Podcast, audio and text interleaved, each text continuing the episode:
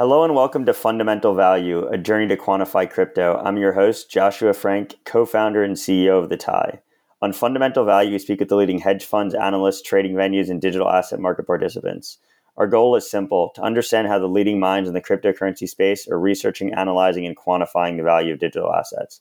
Quick disclaimer this podcast was recorded and is being made available solely for informational purposes.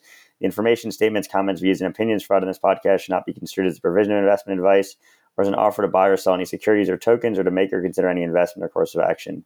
You can view our show notes for our complete disclosures. In today's episode, I'm joined by Chris Thomas, head of digital assets at Swissquote Bank. Chris, it's great to have you on. Josh, pleasure to speak to you again. So, Chris, you've had uh, quite a, a storied and interesting career. You've moved around. You know, I'm, I'm skipping a lot here, but from UBS to BNP to, to Fidelity, where you worked on innovation and so much more. Can you give us a bit of background on your life before crypto and, and the entrepreneurial endeavors that you had? With pleasure, and uh, it certainly gets a lot more interesting. So to give give you a brief breakdown, the first ten years of my career were fixed income and FX, sales and trading. Um, most of the sort of some of the European investment banks. The last ten years, more recent ten years of my career, have been entrepreneurship and innovation, really pulling all these things together. But there's also often a lot of in banking and um, interest rates type ideas in my head. Um, in terms of the first 10 years, I really had a love hate relationship with investment banking. I think the size of the banks was uh, quite a challenge for me. The, the speed that they operated, I just didn't enjoy. But I really loved the financial markets. I really loved the, the risks the seeking opportunities, whether it's an arbitrage or whether it's a how can I make money today, tomorrow, six months, a year in advance. So, in a nutshell, the first, so 10, 10, 10 and 10 moving forward. Um, after I made my exit from the investment banking year um, environment, I built a business. And um, to, so the end of 2008, um, early 2009, I started a condoms business. Now I know a lot of people go, "Wow, condoms! Wow, scary." Um, and you were you, you were trying to protect yourself during the financial crisis. Yeah, exactly. it's it's a hedge, right? Everyone needs them. You need, and let's not go too too far into that. But yeah, um, it was a great opportunity for me to gain a passive income at the same time, um, whilst continuing. I actually moved to Switzerland, and I was still in the the fixed income FX space at that time. Um, but essentially, it was building a B two C business largely through Amazon. Um, but I mean, through those two years working abroad with um, the base being still being in Scotland and my father running it, we were able to expand it quite well. And and then at that point, I decided, hey, actually, I want to make an exit from um, the world of financial markets and go fully into embrace um, innovation and entrepreneurship. And so I really focused on building that business, um, scaled it quite significantly to get my investment banking salary back quite quickly, and everything was looking good. And then along came uh, Mr. Durex, the big bad um, Euro- European um, sort of farm farm and healthcare brand um, who like to take their mono- monopolistic approach in these markets. And uh, saw people like ourselves operating in these markets who were able to undercut the your general drugstores and corner shops and deliver online really discreet next day delivery for substantial margin, but undercutting these other guys substantially as well. Durex hated that and went out to kill people like us. So, in a long story short, they what they did was they first cut off supply for European competitors or people operating like us across Europe. Uh, we were at the time we were 100% focused on the UK. So what I got to I first thing I did was I spoke to my virtual assistants and said, "Hey, I want you to contact all of these guys across Europe and say, hey, we can supply you with these condoms because you can't get them in Europe. And hey, your business is about to die, go from 100% revenues down to zero instantly. So within a week, we had a six figure business, uh, revenue business. Um, pro forma invoices, everyone was paying us upfront cash into our bank accounts. Um, and we were able to turn around huge quantities of condoms getting delivered to my father's house. That was a delightful experience. Of condoms coming to my father's house. The one meter by one meter stacks of brown boxes with Durex written all over them. Um, they would land on his driveway of his house. He would take the labels off, put new shipping labels on, and we would easily, quick transaction, ship them across Europe, doubling our money. Super easy business. And then Durex came back and said, hey, these guys in Europe are still getting condoms. How do we stop this? And they worked out that they had to stop it um, by cutting off the U- the UK sources too. Um, so at that point, we got heads up of uh, from one of our top suppliers um, of a day or so. So we had really had a decision, and that big decision at that point, given my experience taking risks, seeing opportunities from my trading and my yeah, just the excitement and fun of um, doing crazy stuff. Um, I basically I closed. I took every single penny from our business bank account and hit the full credit limit on both my personal credit cards, and we bought a hell of a lot of condoms. 650,000 Durex condoms with a three year expiry date. And we warehoused them in, and give, give, to give you a clue, that's two full shipping containers full to the top of Durex condoms with an expiry, as I say, of three years. We had to then get rid of them. So the strategy was do we go down the B2B model and send them across Europe um, and get rid of them in one or two months and make you know quite a lot of mo- uh, money and then finish up, move on to the next entrepreneurial business? Or do we go down the B2C route, which, con- which we were already doing in the UK and we just started in Germany, and give both my father and a German employee good income for a year or so. And we concluded that was the best way to go because the margins were a lot higher. Um, and so that then allowed us to build more entrepreneurial projects along the way. Um, so that was my first business. The next few were not really unsuc- uh, not really successful, to be honest. We tried really hard, and we just couldn't get uh, we couldn't get takeoff um, as as well as we did with with that business. And so in early 2015, I was kind of faced with a dilemma of going sideways in my entrepreneurial career.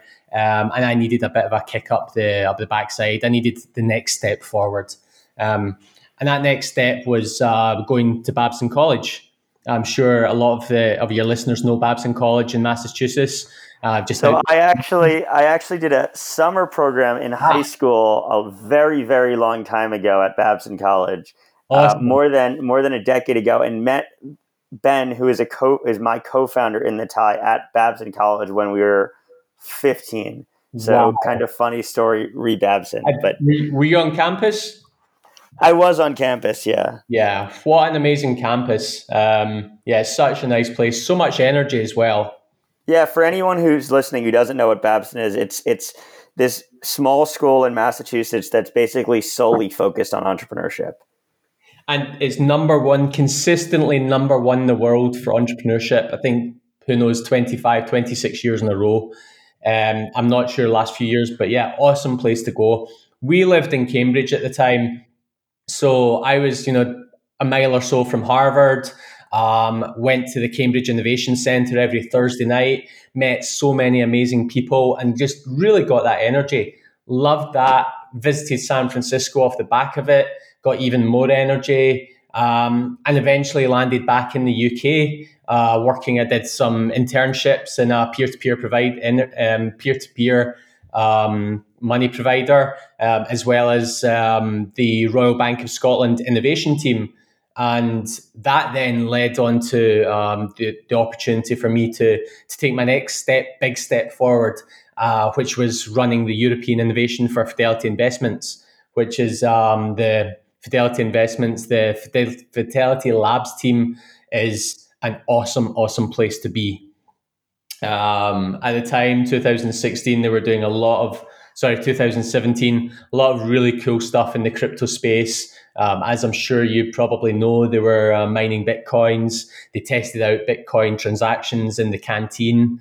Um, the Abby Johnson, the CEO, was uh, really passionate about Bitcoin and uh, crypto, and you know where these markets could go, and the, the, disruptiveness all the way back then. So great place to be. So I spent a bit of time there, um, and then I moved on to to build my own opportunity, which is uh, obviously Infinite Alpha. Yeah. So so was that your first experience with crypto and And you know, when did it kind of click? You know, I know you mentioned that you know at Fidelity you were you were playing around with digital assets and you know a couple different examples you gave there. But when did it click that you wanted to go ahead and start your own crypto company? Yeah, well, my, my first experience with crypto was actually when I opened a Mt. Gox account in 2013. Um, l- luckily for me, I never got around to funding it, so I didn't lose any assets.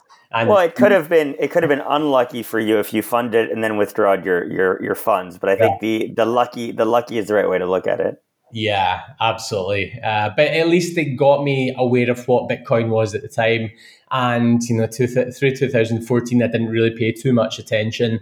And then it started picking up. So 2015, I sneaked into a Babson conference where um, I sneaked out of my lecture um, to, to, to attend when Gavin Andresen was talking at the Babson conference. Um, and then I, one of my friends, 2015, was telling me, need to buy Ethereum, need to buy Ethereum, need to buy Ethereum um, and I never did.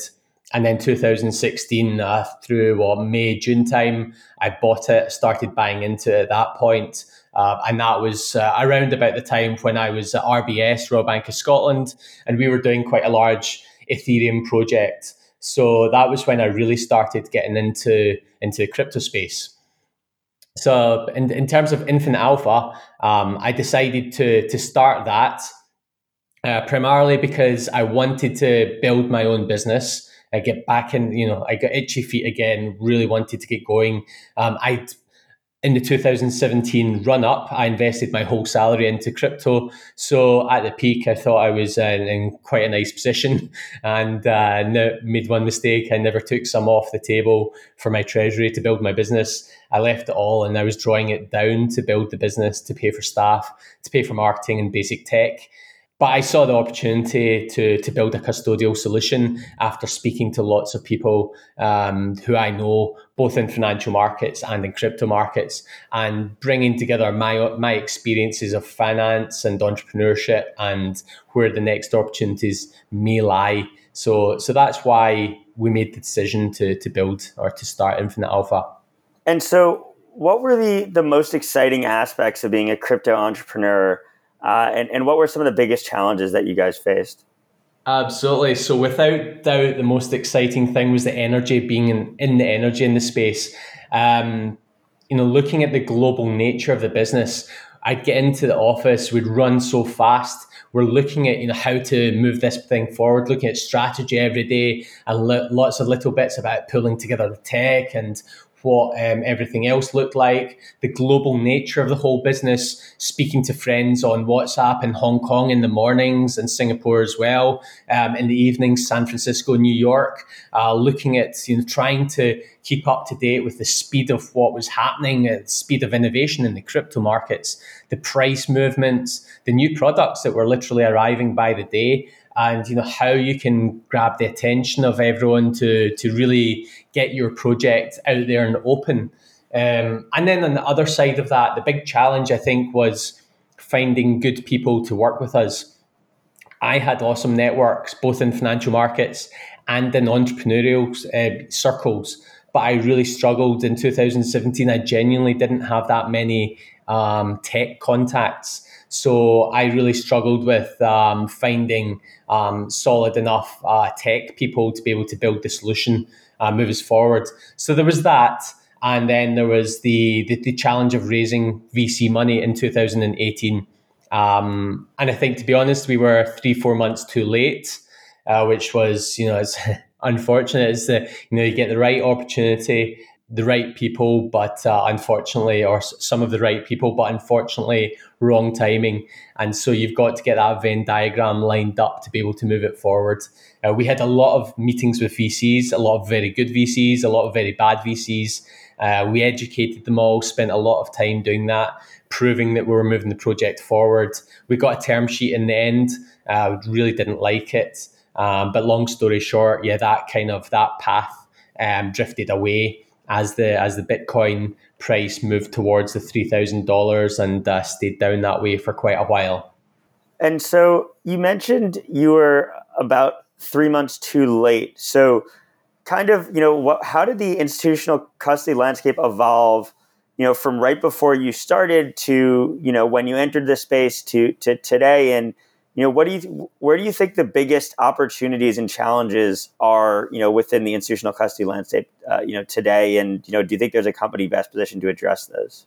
Yeah, absolutely. So I think in terms of being three months too late, that's purely for the cash side because everyone got scared at that point when Bitcoin crashed, right, right. crashed. Uh, but in terms of, you know, where the, the opportunities for custody, I think there's, you know, today, the the 10 or 15 good quality players are the ones who developed themselves through the end of 2017 and were able to survive through 2018 and are able to you know really scale now. Um, so for, for them you know they're they're the real lucky guys the the guys who really got the tech and were able to get that foundation layer in place. And you're you're seeing now I think there's really a supply demand issue with amongst the, the good custodial solutions because um, especially with the, the regulation that got passed a couple of months ago um, in the US allowing all banks to be able to act as custodial solutions there's now an opportunity for these banks to go out and, and act as a custodial crypto custodial solution but they don't really know how to and so, therefore, there's going to be a lot of um, partnering with some good quality custodians and also some acquisitions. So, I think there's uh, strategic exit points or strategic partnerships for these top quality custodians. Um, and I think for good quality um, custody, there's still not probably enough of it in the market. Uh, you do look at the likes of Fidelity there quite clearly, the leader um, it's not that their tech may be any better than anyone else's, but it's that whole for the centralized systems for the financial markets, Fidelity really are that trusted name. They've got the huge balance sheet that won't, if they did get the kind of the tiny probability of getting hacked, they do have the balance sheet to cover it. Um, and they've also got a really, you know, a proven history, really long track history in the traditional markets. I think they're very for- fortunate with the size of their their um, institutional uh, funnel of clients. They're able to, you know, offer offer them. It's a very very nice setup for them. So yeah, in terms of uh, challenges in that space, though, the I think the largest challenge for the custodians is the fact that their products are becoming very commoditized. So that means that the margins are getting squeezed by the day, and they have been squeezed significantly, um, even just over the last year. So if you fast forward another year or another couple of years, the, the margins are going to be really, really tight. So that means that these custodians must have billions of dollars under custody to be able to make enough profit to be able to, you know, survive properly and you know yeah i mean it, it seems like a lot of them have moved down this prime brokerage route right? You kind of see this yeah. you know moving from just custody to you know custody and trading and cap intros and lending and you know all these different prime services. I mean is that kind of where you saw the market going a few years ago? And do you think that's the right direction for these companies?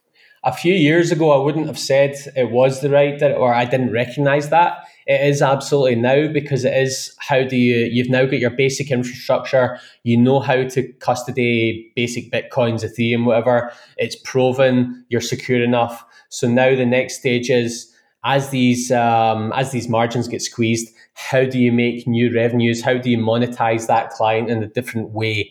And so the prime brokerage is the natural step. And if you look at the traditional financial markets, that was the natural step 20, 30 or 20, 25 years ago for the big investment banks. So that is absolutely where we're coming to now.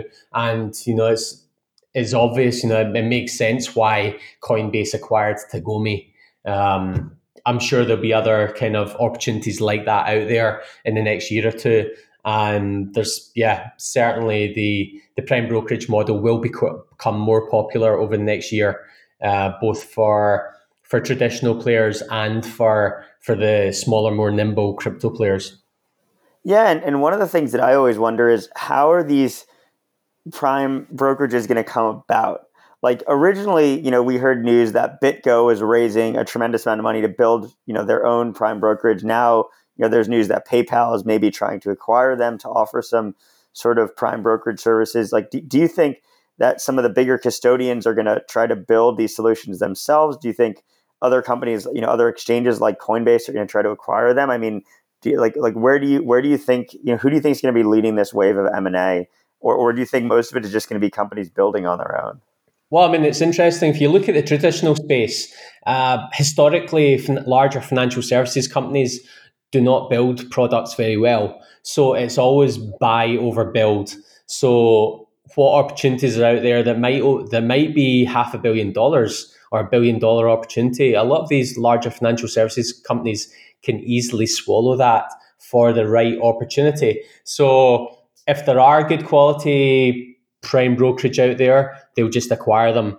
Um, but there's probably not enough in the market. So there's certainly an opportunity for some uh, good quality teams to come together or keep innovating to be able to create these more prime brokerage um, opportunities. Um, and yeah, with a reasonable probability uh, that they'll become, you know, a strategic acquisition at some point in the next 24 months. And so, moving on from from custody, you you joined uh, Swiss Swissquote Bank about ten months ago to lead their digital asset efforts. Can you give us a bit of background on the company and, and more broadly what what they've done, kind of pre crypto? Absolutely, yes. So, for most of you, probably don't know Swissquote Bank. So, we're a 20 year old, fully regulated Swiss bank um, during those 20 years, we've accumulated over 3 million products on the platform. So that's everything between um, equities, eh, fixed income, derivatives. We've got a big FX business. Um, and obviously, we've got a crypto business as well. We're primarily focused on trading and custody services. And so, how has, you know, how did SwissQuote uh, originally get involved with crypto? Because I think they got involved uh, back in 2017. And you know, what initially attracted the firm uh, to the space, and and you know, what what are, what are they doing today? And you know, how do you see that position evolving over time? Yeah, absolutely. So we were certainly the pioneer in Switzerland, um, especially given that we're a regulated bank and quite possibly the pioneer across Europe. Um, but the, the vision came before 2017. The vision came because Paolo and Marc, the two founders of SwissQuote, are engine have an engineering background. They came from EPFL, which is the MIT equivalent in Switzerland, um, and so they recognise blockchain use in financial services at a very early stage, and they thought that could be you know be a game changer longer longer term. And then you forward that thinking and you start going, well, blockchain and financial services, okay, but what about this crypto thing? How can we use that? Actually, that can become a new product category on our platform for our clients, both retail and institutional, to create uh, to trade, and that's how crypto was formed um, on Swissquote platform. Um, yeah, so we've we started in two, mid 2017, just before the bubble. Um, volumes have built and built all the way through over the last sort of three and a half, four years and we're you know now positioning ourselves very very nicely for for the future on both retail and institutional side. And so, what are your day to day responsibilities at SwissQuote? Yeah, so the the role was primarily designed around me coming in and operating in a in a business development function, focusing on the the institutional crypto offering.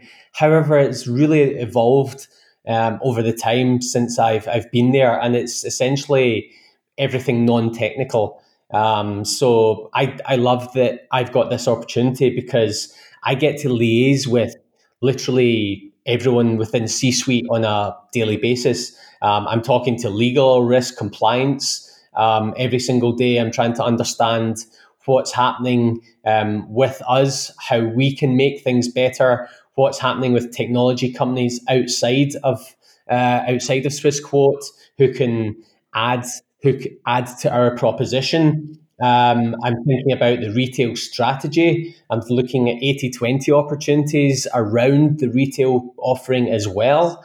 Um, and I'm advising about bigger picture thinking. And on top of all of that, I'm doing institutional business development.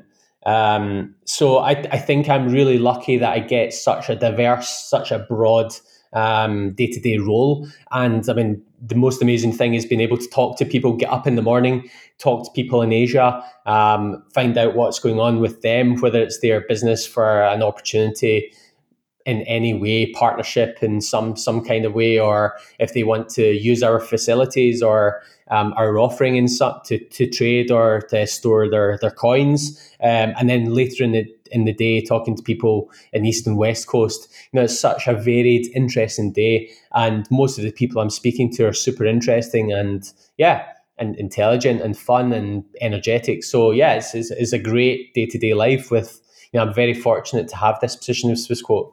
And so is Swissquote's business in crypto now more retail or institutional and and how how has it evolved and how do you see that evolving in the future?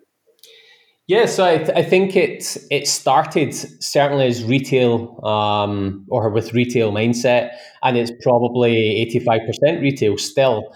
Um, that said, over the over the course of time, we've had more and more um, external asset managers and hedge funds and and the like uh, trading within our ecosystem, and we've we've you know, we've got WisdomTree, we've we've got their um, we've got their bitcoins in our custody. Uh, so we've got more institutions starting to use us because they need a, a trusted Swiss or Swiss regulated um, bank to, to custody their um, keys for their the bitcoins, for example. Um, so we've got more companies coming to us for things like that, and it's starting to evolve on the institutional side. So with that in mind, uh, when I came in, really pushed hard to get the, the APIs into place. So they're now coming into place where we've got Fix and WebSocket APIs coming online in the next few weeks.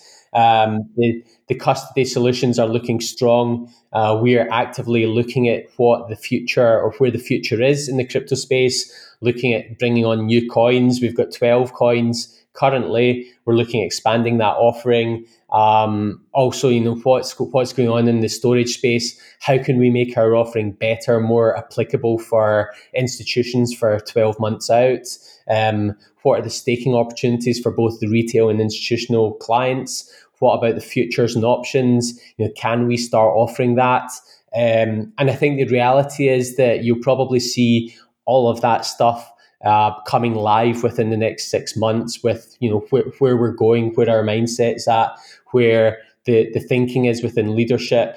Uh, you know, everyone's you know, most people within the bank have had four years of understanding of crypto. So although we are still, you know, a, a traditional, largely traditional Swiss bank, we have the skill set in literally every single department, deep skill set and knowledge um, to be able to overcome these aspects, these challenges between the crypto and the traditional worlds, and how we get them to work and evolve and move in tandem to solve those problems so that we can onboard and we can service these traditional clients.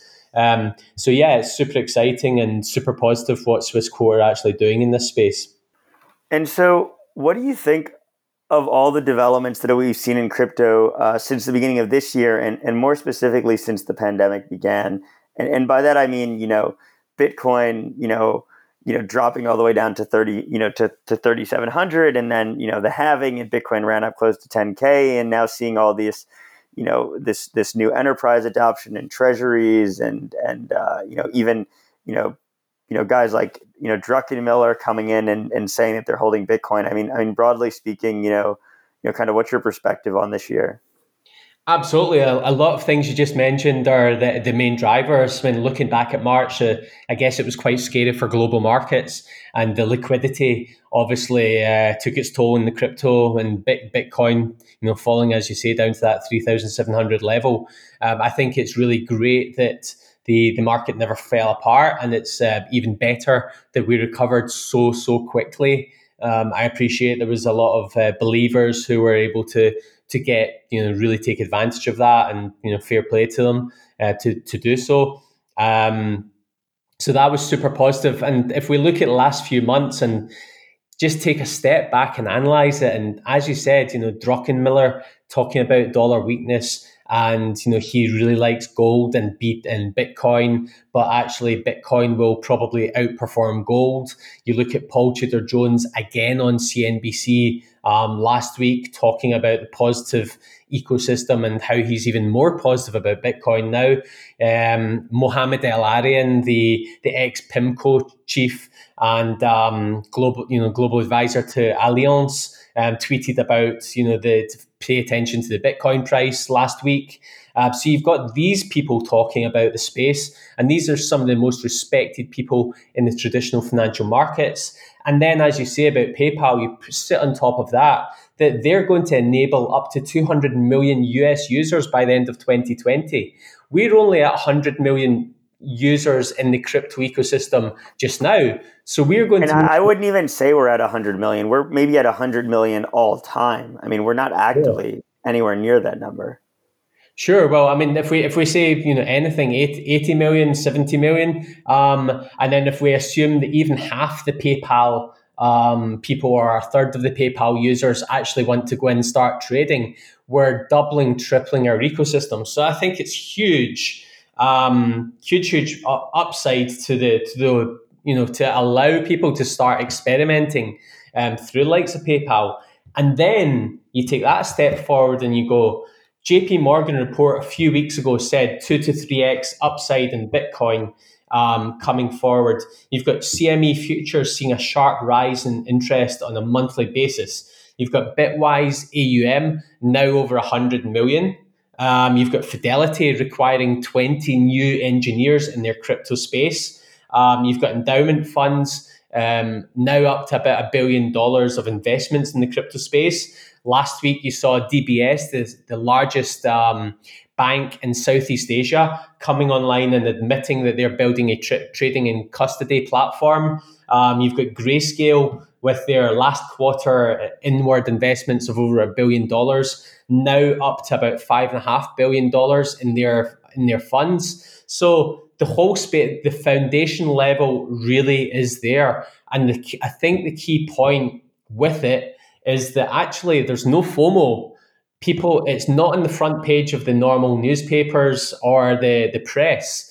Um, it's not get. It's you've not got your hairdresser, your taxi driver, Uber driver, um, your pizza maker, anyone else eh, outside of this ecosystem talking about it or asking you for advice again. So we've we're still at the relatively early stages of building that base layer of, of what could well be a very strong uh, bull market in the next X months ahead.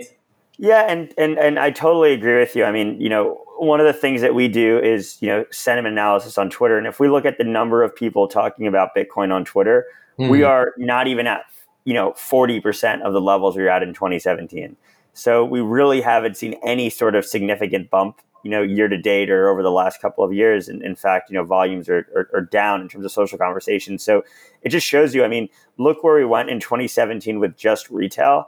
And yeah. I think, you know, retail gets excited by, you know, you know, volatility and by and by price movement and, and by numbers and by headlines, right? And the second that Bitcoin hits twenty thousand one dollars, right, you know, that's going to be uh, that's going to be a big headline. Exactly. Uh, and I, I, think the fact that that that institutional base has has come, um, you know that that they're they're just such better solutions now where a you know a family office can can comfortably allocate to bitcoin they can just open an account on fidelity right and they can trade and they can custody their assets right and i think all of that is, is certainly positive. one thing which you did mention though and i'd love to get your take on this is is grayscale and inflows into grayscale so certainly you know a, a percentage of those inflows into grayscale are you know users that just want to allocate to Bitcoin and think Grayscale is a great vehicle. But a lot of the reason that that you know accredited investors and you know other forms of institutions, you know, in, in my view, and also just from talking to them, are allocating to to Grayscale is because you know Grayscale, you know GBTC, which is Grayscale's Bitcoin trust, is trading at a 17% premium to, to NAV, and you know you can just go borrow Bitcoin at you know nine 10% a year and you can just make the spread between the premium to NAV that uh, you know GBTC is trading at and the actual borrow rate of Bitcoin. I mean, do you think that most of the the inflows into GBTC have been because of this, you know, pure interest in Bitcoin, or do you think it's also just you know people that are trying to play this you know market inefficiency? Yeah, I, I think you've you've hit nail on the head with regards to the market efficiency or inefficiency. The I don't have numbers in front of me, but I think the GBTC was a, trading a premium of about seventy percent at one point. It um, was, and I, I, still remember in 2016, early 2017, it was trading at a discount to, to NAV at one point. I was able to buy it at a discount at one point, which was one of the the the uh, the pickups my career, and, and also that was when uh, Chris Burniske and ARK actually originally purchased GBTC was when it was trading at a discount to NAV as well. Ah, interesting. So I mean, yeah, it, it, makes sense for the for a lot of the crypto funds to be participating in this space at the moment. And I think you've got to there's two types of participants. There's those guys. So the all time high was I just looked it up 133 yeah. in May 2017. It traded at 133 percent premium. Wow, wow! Would have nice would have been nice to get in, get onto that uh, opportunity. But um, yeah, I mean, certainly a lot of the crypto funds have been jumping into that. Um, I think there's probably also, who knows if it's 20% or 40% is proper institutional money, um, of which I would say is 90 something percent US. Um, I don't really see the the European um, institutional money really flowing across across the pond into those uh, US type funds just now. Um, I would love it if there was a, a, bit bit more interest in Europe, but I think uh, we're we're we're more of a, a sleeping well, I don't want to even say sleeping giant. We're we're we're more of a risk averse um, geographical region than um, US and um, Asia. Yeah, and I mean, I think we have seen though CoinShares has has attracted, I think, over a billion AUM now, and, and I think they're based out in London. So, yeah. you know, we've seen we've seen a bit there, and there's actually now I don't know if you're familiar uh, with 3iQ, which is a there. It's it's actually an ETF traded on the TSX, uh, and and that I think is going to attract a tremendous amount of investment. Uh, unlike GBTC, it has a four rather than a six month lockup period. Mm-hmm. um, for accredited investors, and it's trading at a 25% premium to NAV. So effectively, the premium you're getting if you're rolling your, your funds over three times a year is 95%. Uh, wow. And so they launched a few months ago, and, and they've attracted about 120 million dollars in, in, three or four months. Um, and I think we'll see that, that that scale tremendously as well. Absolutely, yeah. I mean that that absolutely makes sense. And and and something else that you mentioned to me was was you know AMCs. So can you explain to the audience what actively managed uh, certificates are and, and what, you know, if any, any impact they, they may have on the cryptocurrency space? Yeah, absolutely. So AMC's actively managed certificates, as you say, the easiest way to think of them is like um, on balance sheets versions of ETFs. Now, ETFs off balance sheet. Um, the on balance sheet means you've got exposure, credit exposure, credit risk to the actual um, issuer um, so I mean, Swissquote have got um, AMCs. Quite a number of other European providers have got AMCs, um, and these are is is interesting because these are um, sort of.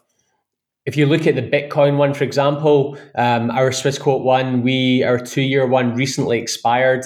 It outperformed um, Bitcoin on the performance, but it uh, had a lower risk um, attributed to it. So it was a really interesting um, certificate. So, so, so, how did how did how was that able to be accomplished? The the lower risk and, and better returns. Sure, um, through having quite a good structured products desk basically, and uh, managing it on a. I don't actually have the, the term sheet in front of me, but um, there's there's rebalancing um, as per the term sheet, whether that's a daily or weekly or monthly rebalancing, depending on what uh, parameters. Um, but they they modeled it in such a way that they, they were able to get that outperformance. And so, so you get quite a few of the, the AMCs like that. We've also got multi currency AMCs, which have maybe five or six of the cryptos. Uh, we've also got one with the, the full crypto range um, of our in our portfolio. And so, I mean, there's two types of people who would invest in these. There are the the smaller institutions, and then there's the retail. You know, if you take the retail person why would they in, invest in it? Well, if they don't understand Bitcoin that much, but they want a bit of Bitcoin exposure, they don't have to worry about buying the Bitcoin. They don't have to worry about the custody, um, any risks associated with that. They're buying a pretty straightforward fund, effectively. Um, paying management fees in that fund, but you can eliminate part of those management fees against the custody, the opportunity, the cost of custody. Um, so it's a far easier trade for them. Um, likewise with institutions, I think for some of the smaller institutions. Um, but um, the other side of that is that you are seeing that the physical Bitcoin and the the futures, in fact, are a lot easier to get into these days. So you now really, as an institution, have three good opportunities to get into the market. Um, you should, or most of them should be comfortable buying the physical Bitcoin now. They should certainly understand enough of it. The infrastructure is certainly there. Um, if they still don't understand or still don't feel comfortable with those risks, then they can look at the CME futures. Um, certainly, no excuse about you know not investing in the CME in futures, given that they trade these regularly as institutions um, for other products for their other products in house, and they their middle and back offices all know how to to settle these and deal with any um, transfers of assets. So there's that opportunity. And then obviously there's the the AMC's opportunity, um, and then who knows? Maybe very soon we'll see ETF as well. And so you know, w- one thing that that that really interests me, and, and that we've we've spoken about before, is is is interest bearing products. And for me, that you know, the the you know, a, a, lot of the time, you know, back in the day, you know, investors were investing in you know these these multi asset crypto hedge funds, and a lot of them, especially in the depths of the bear market, were being out, out outperformed by by Bitcoin. And so, you know, my perspective was always, hey, why would you want to allocate to to some of these, especially in in, in a you know, in, in certain market conditions when you can actively just invest in Bitcoin and, and potentially in, increase, you know, uh, you know, your returns with with some sort of interest bearing product. So, is that something that you've seen interest uh, from from from institutional investors, and do you think they'll be more attracted to to CeFi or DeFi products? Yeah. So, in, in terms of interest bearing, I think um, it's one of the spaces that will absolutely expand over the next uh, 12 to 18 months. Um, one type of strategy, actually, there's um, San Francisco guys with Financial have got quite an interesting strategy around. Yeah, they have some interesting structured products. Yeah, in terms of the, have you seen their, their covered calls on the Bitcoin? Um, I think that's quite quite a good strategy. Um, i.e., they're selling uh, sort of uh, 20 delta um, call call options on the Bitcoin, um, taking about one and a half percent premium out of that. It then means, and they're purchasing bitcoins, um, so it then means they're getting the upside up to that call option strike um, in the actual Bitcoin performance, and then they collect the the um, the premium on the the call options above that. If Bitcoin obviously goes way beyond, then they're not getting the benefit of that. Um, the higher price, but they're certainly locking in, you know, a 20, maybe 25% um, return, which, you know, that can be quite good. I think if you don't, if you think Bitcoin's going up a little bit or it's staying around these levels, then that's a good strategy to get into. If you think Bitcoin's going to the moon, uh, you shouldn't be selling the call options. Uh, but you know, products like that are certainly tailored to more more towards institutions and you know taking 20 25 30% out is is is a nicer sort of risk reward uh, strategy the but, only the only asset class that anybody would ever complain about 25% returns in is crypto yeah exactly but I think also the challenges around, you know, where do you trade your options? There's not many choices. They've got CME. You've perhaps got Bakkt. Um, well, you know, has grown about a thousand percent year over year in terms of volumes. I mean, it's it's quietly been somewhat impressive. I mean, to see you know their launch was was you know by all by all means a flop, but it mm-hmm. seems like they've they've I mean you know we've seen like hundred thirty million dollar days from Bakkt more recently. Mm. Yeah, I mean, the, these are really only the two options for just now. I mean, you'll see companies like Kraken will probably be in it in the next six months or so. Um, but really, as as an institutional, you can't go near the likes of Deribit because of the, the risk aspects of it's where it's located and who knows where it will be. I would hope that they will be solid enough to be around in two or three years, but they may well just pack up shop one day. So you don't want to really have exposure um, around companies like that or you know some of the the larger Asian exchanges. So it does make it quite difficult as to you know where do you go and how deep is the liquidity and hence how big can you scale your product on the basis of that liquidity. So that's it's a bit of a challenge at the moment. And so one of the questions that we ask all of our guests is, you know, how do you define fundamentals for cryptocurrency you know and how do you think about crypto valuation and, and does it depend on the token now kind of let you take that down you know two rabbit holes the first being bitcoin and the second being kind of everything else Yeah, cool. Tough, tough question. Um, if we look at fundamentals, they're quite clearly different to the fundamentals that exist in with traditional assets in terms of um, gov- government policies that drive uh, supply chains that um, and um, central banks making decisions on interest rates that drive quantitative easing and um, weaker or stronger currencies off the back of it um, yeah, okay, fine, you know, dollar weakness can obviously affect the the crypto as well, but um, largely, you know, the, the the the fundamentals. I think you've got to try and look at more what what's the team doing, what does the team have, um, what's the technology, what is the ecosystem surrounding that particular team, what is the the more global ecosystem. Um, is the global ecosystem ready for products like teams or um, you know currencies are you know built built for just now, or is it further down the line? Um, what are similar products? What is the valuation? Is there an opportunity to you know buy one, sell the other one um, on a sort of relative value basis? Um, so thinking around you know that that sort of thing. Um, if it's a product, looking at scaling and exit probabilities. Um, or even you know if it's one of the protocols, um, yeah, you can you can you view it in a similar way. Um, but I think um, yeah, I mean it's, it's it's not an easy yeah, I don't don't think it's an easy question to answer. But uh, supply and demand, I think, have got a a play a huge important role um, in this as well. Um, as we're seeing, obviously, the supply in Bitcoin's um, limited supply in other currencies is slightly different. Depends on what what um, token or um, currency you're looking at. Um, but yes, certainly for Bitcoin, supply and demand um, plays a large part as well. And and and how do you think about you know day to day fluctuations? I mean, you know what what do you think drives a lot of the the volatility and, and movement within crypto on a daily basis?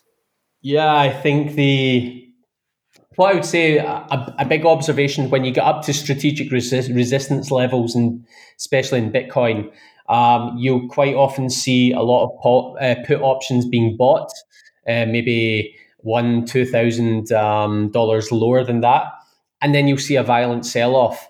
And it seems to be that that's the, the whales and the miners, um, some of them colluding to be able to, um, you know, buy buy Bitcoin, uh, buy put options, sell the future aggressively, um, knowing that they'll buy back the, or sorry, sell the underlying aggressively, knowing that they're going to drive down the, the price. They'll buy the bitcoins back at a later stage or lower level. Um, meanwhile, their put options have increased in value. They can sell them out. They're getting double whammy. Um, I think that's one of the things that really drives the sharper moves um, in the market. And then, you know, around your your your Twitter what's coming out on Twitter um, by certain people and the you know the PayPal story and things like that is causing just a little bit more um, buying into in, into the markets, which is obviously what's driving us up. Yeah, I think that's I think both interesting points. I mean, uh, to to your first point, you know, I always wonder, you know, how much power miners do really have on this space, and I think the answer is when price is higher just a lot more than they do when prices lower. I think is the simple answer. And yeah. but but you know just you know the idea that if you're a miner, you got an electricity bill to pay every month, right? Yeah. And if you're you're mining, you know, Bitcoin at you know right now we're at sixteen thousand you know one hundred dollars almost. Right, that's a lot different than mining Bitcoin at eight grand when you have an electricity bill to pay. Right, if if if your yeah. margins are, are much better, and uh, yeah, I mean, and that's a theory that I've heard from some funds as well. I mean, I don't think you're alone in that in that belief um, you know that that that there there there is potentially some collusion. I, I, wonder what will happen though as we see more more hash power move over to North America, uh, you know, become more distributed, and then also just you know as as more institutions come into the space and start buying up more and more of the supply. I, I wonder if that is going to make the you know exacerbate the problem um, or, or, or, kind of improve it. Because on one hand, you know, you look at MicroStrategy buying a ton of Bitcoin. Well, that's great for Bitcoin's price, but that's also less supply that's on the market. Um, yeah. And so I, I wonder what kind of impact it's going to have. Yeah, absolutely. And, and you're right to point out the hash power moving from China over to the US and Canada.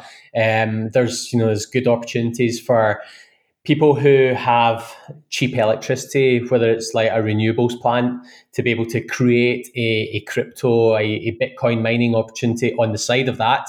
Uh, we're certainly seeing some uh, interest. I've been talking to a few guys in that space recently, but I think um, as you're seeing that transition and less Chinese influence, because let's face it, the the Chinese mar- uh, miners um, probably are able to mine over 50% of the bitcoins. So they do control that part of the market um, and they do collude because hey, it's, yeah, it's just something they do. It's they've done it for forever, and it's it's a normal thing that they'll do. Um, but as we see more people, as you say, like MicroStrategy holding bitcoins in custody in the US, as you see more miners in the US who are structured and set up more as a professional business, um, you're going to see less colluding. You're going to see less um, kind of opportunistic selling, opportunistic trading, um, sometimes irrational trading. Um, you're going to see far more, far more strategic and um, lower risk play we sell assets because we need to pay for X, Y, and Z. Are we going to keep um, you know 20, 30% of our bitcoins to for the, a higher level? Or, you know, we're not going to see them all slamming the market and trying to, you know, for play games essentially. So yeah, I, th- I think it's a really good thing for the market going forward. And you know, that volatility will certainly be reduced um, as more and more institutional players come, as the hash power moves more to to the west as well. So yeah, it's only a good thing. Yeah, and, and I agree with you. And I, I think also just, you know, look, I'm not the biggest believer that the halving has the largest impact in, in the market. You know, it's, you know, reduction in the supply of, you know, whatever, $10 million worth of Bitcoin a day that can't be sold. Um, but but it, but it does pose an interesting question that if the miners do in fact have a lot of power, any any supply reductions will will significantly decrease the power that they have. Uh, you know, is, issuance reductions, right? If the inflation rate of Bitcoin is dropping, you know, their power inevitably is going to be dropping even further. But another question that I had, and this kind of ties together a lot of what we've said and what you've done, is, you know, you, you came from from a background of, or you know, you know, started a, a custody company in crypto, right? And we talked a lot, and, and you mentioned, you know, supply and demand being a driver for Bitcoin. So one thing that I've always wondered is how do you think about Bitcoin as an inflationary asset? Because to me, I actually view it as potentially deflationary, not inflationary. And the reason that I bring that up is, you know, so many people have lost their Bitcoin private keys, right? So many people don't know how to access their Bitcoin anymore. And, and you know, there are estimates out there that, I, you know, somewhere in the neighborhood of two to five plus million, you know, of the 21 million Bitcoin are gone forever. I mean, from your experience in custody, do you think that that's true? Do you think people will continue to to lose their private keys, and do you think Bitcoin could actually become deflationary? Yeah, absolutely. I think the it's the the challenge is at the moment that you've you've come through this cycle of early adopters, and we're st- I think we're still at the tail end of the early adopters um, space in crypto. DeFi is a different uh, story. It's still still a lot earlier. Um, but on the on the Bitcoin side, um, yeah, absolutely, you're right. It could be up to five million. So if we assume maybe three or four million of the twenty-one million are lost, um, that's absolutely an inflationary um, aspect um, on the price of the the Bitcoin. Naturally, it is. Um, and yeah, I, I think the it's I, I, I felt a couple of years ago or three, three years ago actually at the peak, I had my Ledger Nano S and I had, you know, quite a lot of Bitcoin and Ethereum on it. And, you know, it, it gave to me a, a warning, update your software. And I panicked. I really, really panicked at the time. I thought, bloody hell, I've got X, you know, Bitcoin, Ethereum on this. And actually I have to do a software update. What happens if? Um, and, you know, at that time I thought I'd lost it luckily, you know, that was just a well, Chris not being very technical and uh, luck- luckily getting through it and uh, you know surviving it. But obviously, some people haven't been, and some people do lose their private keys. But that's why, frankly, you know, it's, it's easier going for the the CeFi option at the moment, um, knowing that hey, you know, at least I at least I know that my bitcoins on Swissquote are safe um, or my bitcoins with Fidelity are safe um, because who knows what happens with your private your um, your Ledger Nano S or your Trezor wallet? What happens if the the software upgrade doesn't work next time, or the the, the wallet just breaks for some reason? Um, yeah, there's a lot of risk. Or or somebody passes away and your you know yeah. your wife or your kids or your friends don't know how to access your Bitcoin, uh, and we've certainly seen that issue before. Yeah, absolutely. And I also remember at the peak giving my um, my private key access to one of my wallets, uh, splitting it up between one, one of my best friends and my mum, and saying, "Here's part A from my mum, here's part B from my friend, here's the phone numbers, blah blah. Keep it safe." And I really emphasized keep it safe because at the time I had a hell of a lot of Bitcoin on it. Um, but do you know what? If I went back to them just now, I bet my best friend has um, got still got that bit of paper, or um, he's got images of it on his phone somewhere. I bet my mum doesn't have a clue where it is. Um, so you know, I've always thought it would be an interesting business. I think some people have done this, like a legacy plan. Like what yeah. happens, like a company that's just set up to help your loved ones access your Bitcoin after you die. I think there's a company that does that. Um, I, I, can't imagine it's a real business yet, but I do think it will be a business. Yeah, well, it's, it's certainly an opportunity. It's like kind of um, cause it's, again, it's another sort of custodial type thing.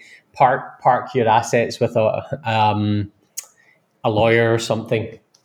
But yeah, yeah, it's like it's like a it's like a, a, a, morgue that also you know does Bitcoin custody or something. Yeah, on behalf oh, of the, the, risk is there, and we've got to be aware of it, and we've got to to make sure that we can survive it properly as well. So yeah, yeah. I mean, when I when I talk just quickly, and then you know we got a couple more questions, and we'll wrap up. But you know, I you know I've I've been talking to a lot of family offices in this space, and they're you know they're talking about you know how do I get involved with Bitcoin, this and that. I'm like if you're just trying to get involved with the space, just call call Fidelity. You already have an account with them, or you know, or or somebody like Swissquote, right? You know, somebody you have an existing relationship with, right? That will custody your assets. Don't deal with it yourself.